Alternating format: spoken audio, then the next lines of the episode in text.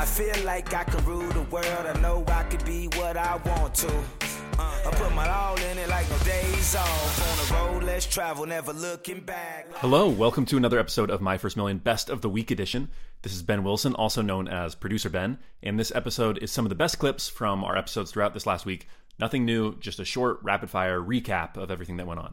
To start off with, we've got a clip about the billion dollar Bitcoin thieves. So Shaan had written about this on Milk Road, his newsletter, which you should go subscribe to. It's really good. Uh, and he had the full backstory about the, these people who had stolen billions of dollars worth of Bitcoin. And then strangely, Sam had actually met one of them. Um, it was a husband and wife team, and Sam had run into one of them at a party back in the day. And many of you pointed out that it seems like a strange coincidence that Sam also met Ross Ulbricht, another billion dollar criminal. And so, is Sam actually a criminal mastermind? Is he a real life Danny Ocean? I don't know, but enjoy this clip where Sam and Shaan break down the story of the billion dollar Bitcoin thieves. Uh, I don't even entirely understand what happened, but I have a backstory about the read people. today's edition of the Milk Road, you will get the full backstory in 10 bullet points. So here's what happened 2016, this crypto exchange called Bitfinex got hacked. And at the time, I think like 120,000 Bitcoin got stolen. That was like $70 million got stolen. And it was like, it was bad. Uh, that was like a big hack. The price of Bitcoin that week dropped by 40%. so it was like a, it caused like this huge, uh, you know, like uh, a, a fear shock in the market. But the thing about Bitcoin is Bitcoin is on a public ledger, right? Like it's a it's a public blockchain. So everybody could see the coins. So everybody saw, oh, the the coins are in this wallet. and like and so all the other exchanges were like, look, this is bad for the industry. We will try to prevent like if, if that wallet tries to cash this out, we won't let them cash out uh, the money. So for many years, that money kind of just sat in those wallets or was moving in like really small small transactions back and forth between a, like a, a web of wallets. Clearly, somebody was trying to like launder the money. Essentially, they were trying. Hey, let's take a quick break to tell you about our sponsor. There's no secret formula for customer service, but there is an all new service hub from HubSpot, and it's bringing service and support together in one platform so you can deliver the best experiences possible. You can free up your customer support reps' time with an AI powered help desk so you can easily support and grow your customer base. The secret's out. Service Hub is a game changer. Visit HubSpot.com slash service to learn more. But but how how did he how did they even get it in the Um, first place? So there, I don't know. I don't know what the exploit was that let them hack the accounts, and they didn't hack all the accounts on Bitfinex. They actually just hacked like some of the whale accounts. So they were able to take 120,000 Bitcoin from not all the accounts. And the funny thing is, Bit- Bitfinex didn't have the money to like make those users whole. So what they did was they they reduced everybody on Bitfinex's balance by 33% or something to like balance it out. Some like hor- like imagine if your bank did that. That would be like insane. I'd be like, oh, they robbed that guy's vault and you're taking my money away to like even it out for everybody. Like, no, thank you. Um, Oof. so anyways, it was bad. And there's a reason why Bitfinex is not like, you know, the biggest exchange now. Um, so anyways, that the money kind of sat there. Now fast forward five and a half years go by. Last week, people start to notice bigger transactions coming from the uh, the Bitfinex hack wallets. Um, and so they like there's these alerts on Twitter like whale alert, whale alerts like the coins are moving, the coins are moving, hundred thousand dollars, a million dollars of the coins are moving, ten million dollars, whatever. And so um, and so the Fed go or not the Fed, sorry, Department of Justice goes kicks down a door in New York into this this this husband and wife couple's house, and they look like you know your complete like average Joe clean cut like you would this is not like you know doesn't look like a grimy criminal uh, mastermind operation. Uh, and i'll explain a little bit more about that in a second the funny bit about that. Uh, but basically they seize uh, like their computers they they find um, a bunch of burner cell phones they find like a bag of like $50000 of cash they find a bunch of like the hardware wallets that had the bitcoins in them and then they found like folders on their computer that were like fake passport ideas. And like like places to go places to run away. Like they found like folders that said that shit on their computers. And um, and they seized three and a half billion dollars worth of bitcoin because the price of bitcoin has gone up so much. So that 70 million has become three and a half billion dollars worth. And so these guys were trying to launch they, they they don't think these are the hackers but they were trying to launder that money they may have been the hackers they don't know they, that's not proven but they were trying to launder the money. And the, the, the DOJ had been like, if you've seen that meme of Charlie from It's Always Sunny, where they have like the cork board and he's like trying to like find the find the the crime or solve the crime. That's what they had been doing because they had they had this web of all these wallets, and finally they found that oh, it's trying to cash out in this wallet owned by this guy, Ilya Dutch Lichtenstein or whatever. But how how did what what type of idiot would use his well, name eventually you need to get the money out. And so the up? problem is like they were trying to get the money out through like But yeah, Walmart but gift cards. They were buying like five hundred dollar Walmart gift cards with Bitcoin. They were doing like PlayStation games. They were like tr- they were trying all these small things, but they could never move the bulk of the money. So if you want to move like in mass, you got to do something that had that lets you move size. And usually those Could you buy an NFT and then sell Uh, it? No, well, you like couldn't do that eventually you need to get the money out of the wallet. That's the problem. So so uh, so the problem. So in order to do that, there's like an off ramp, right? How do you get it into you know U.S. dollars, for example, if that's what you wanted to do? Um, and, you know, he left it there for five and a half years, and they were probably living off it and spending it in some ways. But like, if you wanted to actually like get a lot of it out and get get it uh, and remove the tr- paper trail of the blockchain, you need to get it as an off ramp. But to get it as an off ramp, you have like a um, you know your ide- like these exchanges they they require you to upload your license and like they have laws they have to comply with called KYC, know your customer. And so eventually they found that somehow the DOJ they didn't explain exactly, but they they identified that the money was moving towards a wallet that was owned by a known person. That's how they ended up finding these guys. Now the funny part is That's awesome. Right, go ahead. So that well, so the I when I read about this, I was like, wait, that name sounds so familiar. Both their names sound familiar. So the guy, it, his name is Ilya I L Y A. I think it was like a very like weird name. His last name is Lichtenstein. So he spoke at the first HustleCon. I never talked to him, but um, he had a company called MixRank, which was just a normal startup. Went through YC, and he spoke at HustleCon. And then his girlfriend or wife she was a copywriter and i remember talking a little bit with her because she her name's heather morgan i think and she had a um a website all about Yep. writing sales emails Totally. Is like that right? Do you remember her? before the hack? Day, She had, like, a red the hack, dress. She had like a LinkedIn Yes. post on like five hacks for your your cover letter for your job interview, like you know, like that sort of thing. And so yeah, she was doing that. She and so they and, and the funny thing is like the reason the internet kind of went crazy with it was because here you had two very unlikely characters. So um, we had a bunch of friends text us or text me because I was writing this this edition of the Milk Road, and I was like, um, anybody know this guy? And you you knew him, but some other people knew him. They're like, dude, you would never get vibes of like this guy might just go launder billions of dollars. It was like smart, like kind of No, quiet, what- like, his guy, talk- like engineer type. uh he like he like showed very little emotion no i did not think that this guy like Yeah, had- and and no. and then her, she's like this like super strange Kanye West level weird, uh, you know, like person. She, she basically she had like an alter ego that was called Razzlekhan, and Razzlekhan was her rap name.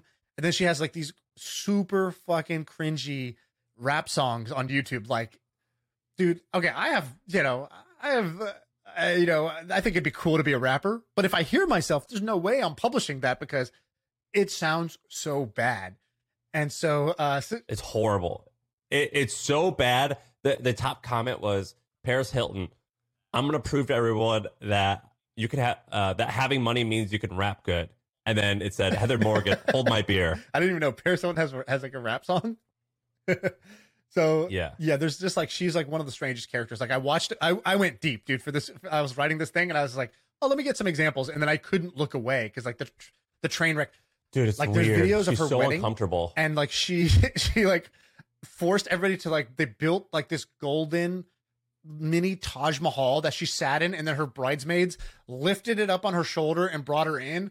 But even the the audience at her wedding is like uncomfortably clapping, like offbeat, because they're like, "Uh, is this is this normal?" There's like, and there's like clearly only 14 people in the room. And then she does a rap performance at the wedding that was like equally cringy. And she's just like humping the air. Oh it my was just God. super weird. Um, to the guy, Iliad. yeah, Ilya, he goes what, by what Dutch, I guess. So. Dude, this freaking guy. Uh, I'm looking at these pictures. That's hilarious. This woman's really hard to look at. She is just cringe she- city. That, that should have been her rap She- name, Cringe City. That would have been like, okay, I get it. You're gonna be the cringiest. Cool. Um, that's like Hen- Henry Cejudo. He The called himself the, the, the, the, king of cringe. Uh, yeah, that's what she should have done. Like, it is super strange. but um, but yeah, basically they recovered it, and so now what's gonna ha- and, uh, anyway, it's just a bunch of interesting little bits to it. So the DOJ is going to give the money back to Bitfinex. It looks like Bitfinex had when they they launched their own token at one point in time called the Leo token. That's like used in their if you trade in their exchange, it'll give you a discount using the Leo token. So they had to put in a thing when they launched the Leo token, which was like, hey, if we ever recover anything from that hack, um, we'll use 80% up to 80% of it to buy back and burn our Leo token, which will cause like the you know, Leo holders to benefit from if we ever recover from this. And so now they're going to get like three and a half billion dollars to buy back. So the price of Leo token, like, shot up like whatever 60% in 24 hours because people were like, oh, wow, that's going to be a lot. But they said, we're not going to just cause a bunch of sell pressure in the market. We're going to do a controlled sale over like a multi year period um, so that it's like scheduled and doesn't like affect the Bitcoin market or whatever. Um, God, this is such a good story. This would make this is yeah, be exactly. That's what everyone movie. was saying is like, here comes, you know, incoming, incoming Netflix doc. All right, next up, we've got a story from Shaan about a pitch meeting he was in, and a very small and simple problem that he saw got solved. And this led him down this idea of what he calls paper cut companies. These are companies that solve pretty small and simple, but very annoying and persistent problems, and they can be extremely valuable. Check it out. So this founder was pitching me his, his company, and uh, he was just like screen sharing. So he was showing me a product demo, and it was like a da- it's like a data analytics uh, tool. And he was like, "Yeah, so like check this out. If I go to Excel, and then he like he just opens up the browser. I never see this before. He goes, he just opened up the browser. He goes sheets.new, enter, and then he opened up a Google sheet like a blank spreadsheet. And I go, I go, wait, wait, wait what's just what was that? And he goes, "Oh yeah, I'll t-, he goes, I'll show you later." Because he was because I was he was so annoyed with me just going on tangents about every random thing he was doing. Like he wanted me to show me his product, not the fact that you could type sheets.new and save myself. Like I fucking Google, I Google Same. Google Drive, then I get to Drive, then I click New, then I go down the menu, then I find spreadsheet, then I click New spreadsheet, then I get to a sheet. It's like this like annoying thing I do six times a day, and um and so just seeing this was like, well, that's awesome, and it reminded me that there's a whole company out there called GoLinks. Have you ever heard of GoLinks? No, what is that? So so I saw this in a um or when I was working at Twitch, the kind of like whoever the I don't even know his job title, like VP of everything, the the kind of that number two guy at Twitch. Um, my boss, this guy Dan, he was like, he's like, God, we have so many documents in this company.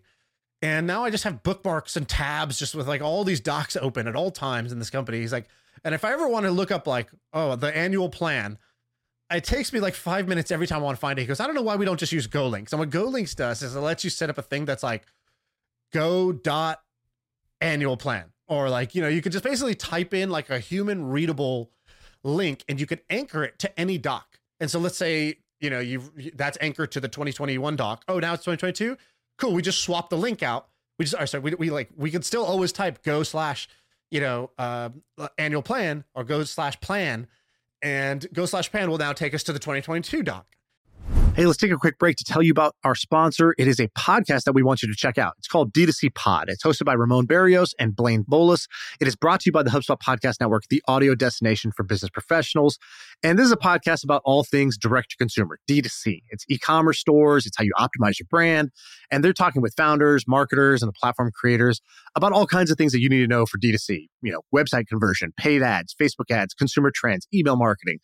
If you want to know the stories behind your favorite brands, this podcast is for you. They did an episode recently about scaling creator growth and influencer incentives. I thought it's pretty cool. So check it out. Listen to D2C Pod wherever you get your podcasts. And I saw this and I was like, wow, this is actually so useful to just be able to quickly find and like revoke access properly to to different documents. And so um so I really like this. Most people haven't heard of this, and I think it's a very expensive tool. I think it's like a pretty like enterprisey tool. I see at the top here they raised a 27 million. $27 million series A. Okay, so doing pretty well, obviously. So I think somebody could build this is like a very simple product. I think somebody could build a Go links for like the startup level world. More I like got you, bro. indie I hackers. just I just invested in one. oh, really? What is it? Yes. So I Not told you about it too. I swear. I, I told you about it. Uh, Oh, it's called really? Nira. N Oh, I'm in this too. I'm in this too. Oh, I, I so that's the same thing, right? So no, so this is this is slightly different. I don't think they do the the shortcuts to the links. Maybe this is a feature they should add. What they are doing, what Nira's doing, is we all, all companies have all these docs, and then people get fired or they move teams or whatever. but people still have access. It's like, oh yeah, I still got this link. It just opens up the like the numbers for the for the company, or like, yeah, this contractor we hired still has access to all of our files, but like, who the heck can go audit and keep up and scrub the access for this thing? That's like it's like a very big problem. Like your company's most sensitive data is all in the cloud and then the cloud like access is shared amongst like so many people and there's no central place to see who sees what and so nira's building that they're building the who has access to what Yeah, but I think the link thing is a feature. maybe yeah maybe it is a feature i'm saying i think it's a feature that can be standalone because adopting something like nira is like something that's going to go through my like you know chief security officer type of thing. Like this is going to go through our cio or cso whereas this GoLinks thing is something that like you know me and my one person who i work with like we're both just irritated with these super long ugly google google docs links that like um you know like we can't find anything. It takes forever to find they, stuff. They, they they have a free plan. nira does. No, Go Links. Oh, GoLinks does. Yeah, yeah, yeah. I think yeah, I don't know what at what point they they do this, but I don't know why this is not more popular. This is like a like a real problem. And then this also just got me thinking like what else is like this? What what are the other problems that are like these like I call them paper cut companies. So um you know, death by a thousand paper cuts. So like what's a thing that's irritating but you do it so often that it's just a constant paper cut that just annoys you. Screenshots is another one that like sharing screenshots was one that was a big paper cut. Uh, I invested in a company called Bubbles that tries to make that better. Loom Is it makes that working? better. I remember uh, Bubbles. Is it working? Uh, I don't know. I haven't caught up with them in a little while. I know it was working initially. They raised a bunch of money uh, from that, but I feel like it hasn't taken over like you know the Loom market yet. But maybe it's going into a different market. I'm not. Dude, the not screen sure. the the screenshot one's a good idea. Also, the copy and paste. The copy and paste. I've been thinking for years. How can I optimize a copy Better and clipboard. paste? Yes, a better clipboard. I've been thinking about that for a long time. Um, it's been that's always an interesting thing to me. Is is is the clipboard? That that's really Yeah. intriguing. But the, the the problem with these types of products is you have to truly be inventive. I don't particularly have that muscle to like be that creative.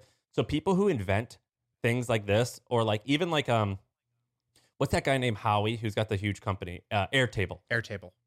uh, creating something like Airtable, which is basically kind of like Excel but different and better, or even creating like a Notion. I don't like these people. Kind of are geniuses who can like come up with like these weird product features and like they just know that like if you hover your mouse over this, it needs like that. They're so complicated. They're so complicated. It's pretty amazing.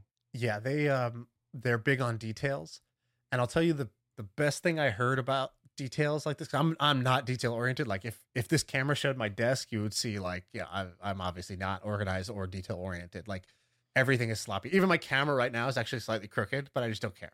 I just don't care about details and pretty much anything I do. So that's why you're talking with like your neck a little. Yeah, that's It why I like normal. often do this. I end every podcast with a crick. Um, but you know, like I'm not a sweat the details person. But I remember the first time I used Slack. I used Slack really early on. It was like in beta. I should have invested in it. I just wasn't an investor back then. I didn't think about it that way. But I used it, and I remember the first thing. Uh, one thing I did was I, I was telling our designer, "Hey, uh, yeah, here's the color for like our logo or whatever."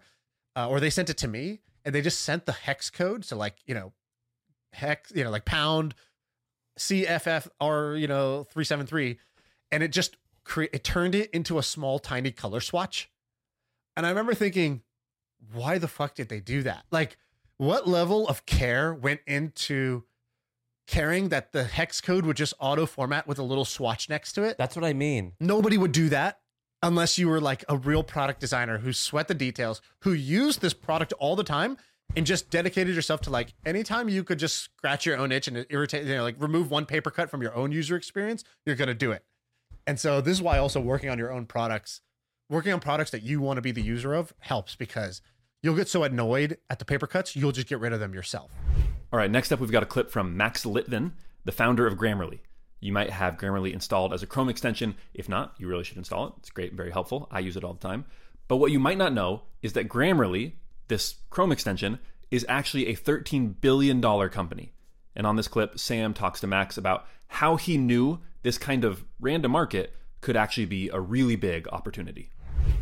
What were your goals early on? Like, were, when you started the business, were like, man, I think this can make ten million dollars a year and provide a good lifestyle, or Like I think this could, or was it like I think this could be like a multi-billion-dollar thing? Like, what were your goals early on? Um, I think we decided that it could be a multi-billion dollar business during our conversations with Brad, partially.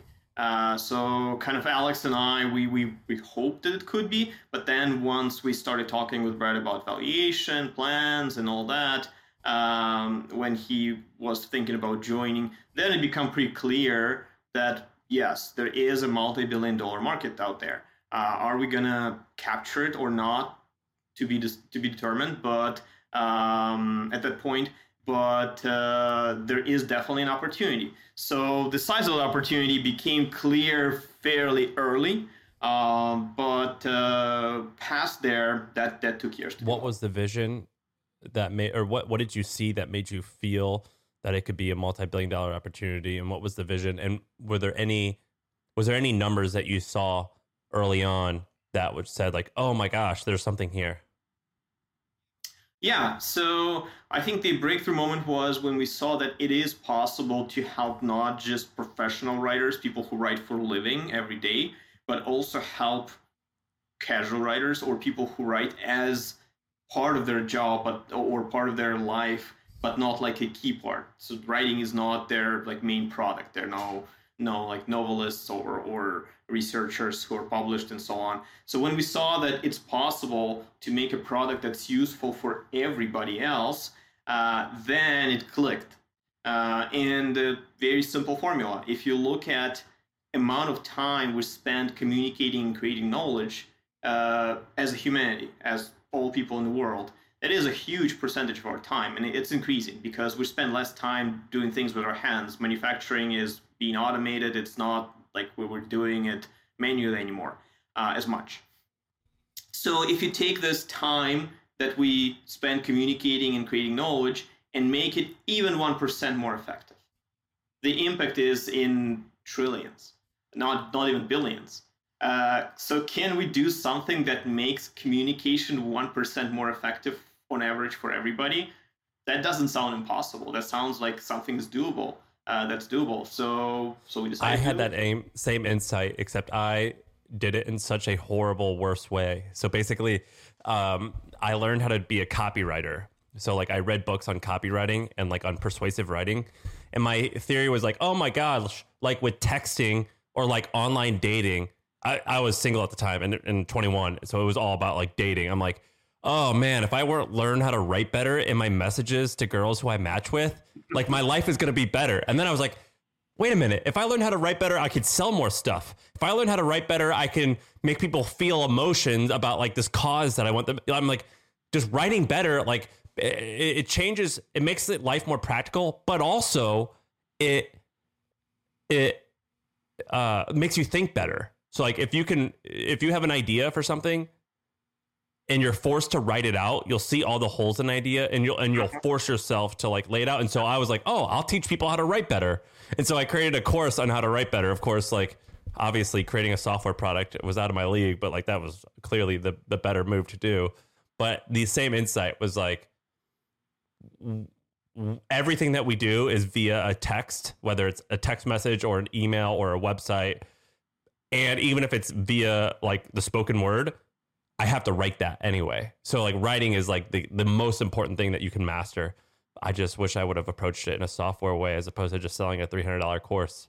Yeah, software is more scalable. That's that's true. And uh, and actually, what you said about writing, uh, it also applies to speech. Uh, we uh, when we do user research, we notice that um, people who use Grammarly repeatedly um, adopt patterns of communication, more effective patterns of communication translated to uh, non-written communication as well. So, for example, if Grammarly keeps suggesting that you don't use kind of a wordy or vague or weak sentence structures, you stop or reduce use of them in speech as well. So I so kind of good habits rub off and, and translate to other modes of communication. So, all right, finally, we've got a clip from Sam and Shaan. They were talking about whether the Olympics were a waste of time. Shaan thinks that the Olympics are a waste of time for many people.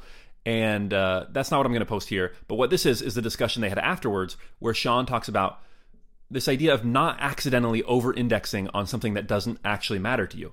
And I think it's a really valuable point and something important to consider. Let's give it a listen. I think that there's like, uh, you know, like for example, if my kid was like had the potential, if you told me right now, hey, your kid has the potential to be the greatest, you know, like at uh, whatever, um, the greatest third person in the bobsled in uh, in the country, but here's what you have to do every day, every weekend for the you know the the, the next 20 years of their life is going to go into optimizing their body and mind to be able to do this, which essentially Yeah. is what goes into like becoming an Olympian, right? You're trying to become the best in the world at an arbitrary game that was made up. And you have to sacrifice a huge amount of your life and focus and attention and energy and talents. You decide to invest into this. And the thing you get out is character building, life lessons. Um, Yeah, and the you, other you thing you get that out from the Boy is, Scouts. you know, potentially a moment of fame when if you won, if you actually did achieve the thing and you have the, you know, sort of the the the knowing inside your heart that that this was this was good. So like, you know, would I rather be sp- you know, Steve Prefontaine, this, you know, this good-looking mustached runner guy or would I rather have been Phil Knight? I'd rather be Phil Knight. I think actually he's the perfect example. What did Pre- Prefontaine get out of you know, Nike? Nothing. And so he you know, actually uh, where's he now, three- right? He, he, he died three years into founding the company from a drinking and driving accident. So yeah, Oh, you're you're right. okay, joke's not so so- funny now. it, it didn't work out. Wait, so he was actually a co-founder of Nike, or he just inspired them? Um, he he he was a he was in their crew, and he was their first sponsored athlete, and like their Right. fifth or tenth employee or something like that. And um, if you ask Phil Knight, who you know what's who's Nike's mentor, or sorry, who's Nike's mascot, they'll say it's Prefontaine. Yeah. So, anyways, my point is, uh, I Yeah. think that there's a lot of things that are fun and they're best done as hobbies versus trying to become the best in the world at it. Right. Uh, I can play, you know, Call of Duty and have a bunch of fr- fun with my friends.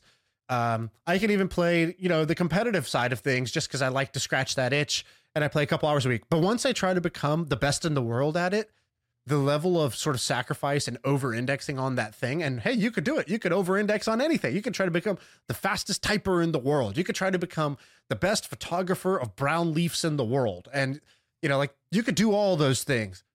So choose carefully. Choose which one you want, what you, what you really it- want to it- go into. It's like people who dedicate their lives to be an average D three basketball player. It's like it could work. You could you could you could go to the NBA, but like odds are the papers or the writings on the on the wall, like it, it's probably not going to happen. So maybe you should Right. actually like study a real major instead of basket weaving or communications. Right. And if you enjoy it, fantastic. If you're enjoying every step of the way, fantastic. But a lot of things, in my experience, are most enjoyable when done as hobbies versus when done with the competitive pursuit of becoming the absolute best in the world at it.